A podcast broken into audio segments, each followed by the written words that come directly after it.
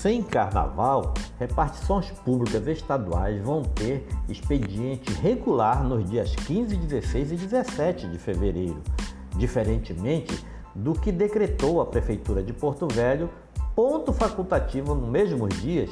O expediente das repartições públicas do Estado será normal na semana que vem em todos os municípios. A suspensão do feriadão de carnaval foi confirmada pelo governo de Rondônia por meio da Casa Civil nesta última quinta-feira. No ofício circular emitido pela Casa Civil, fica suspenso o feriadão dos dias 15, 16 e 17.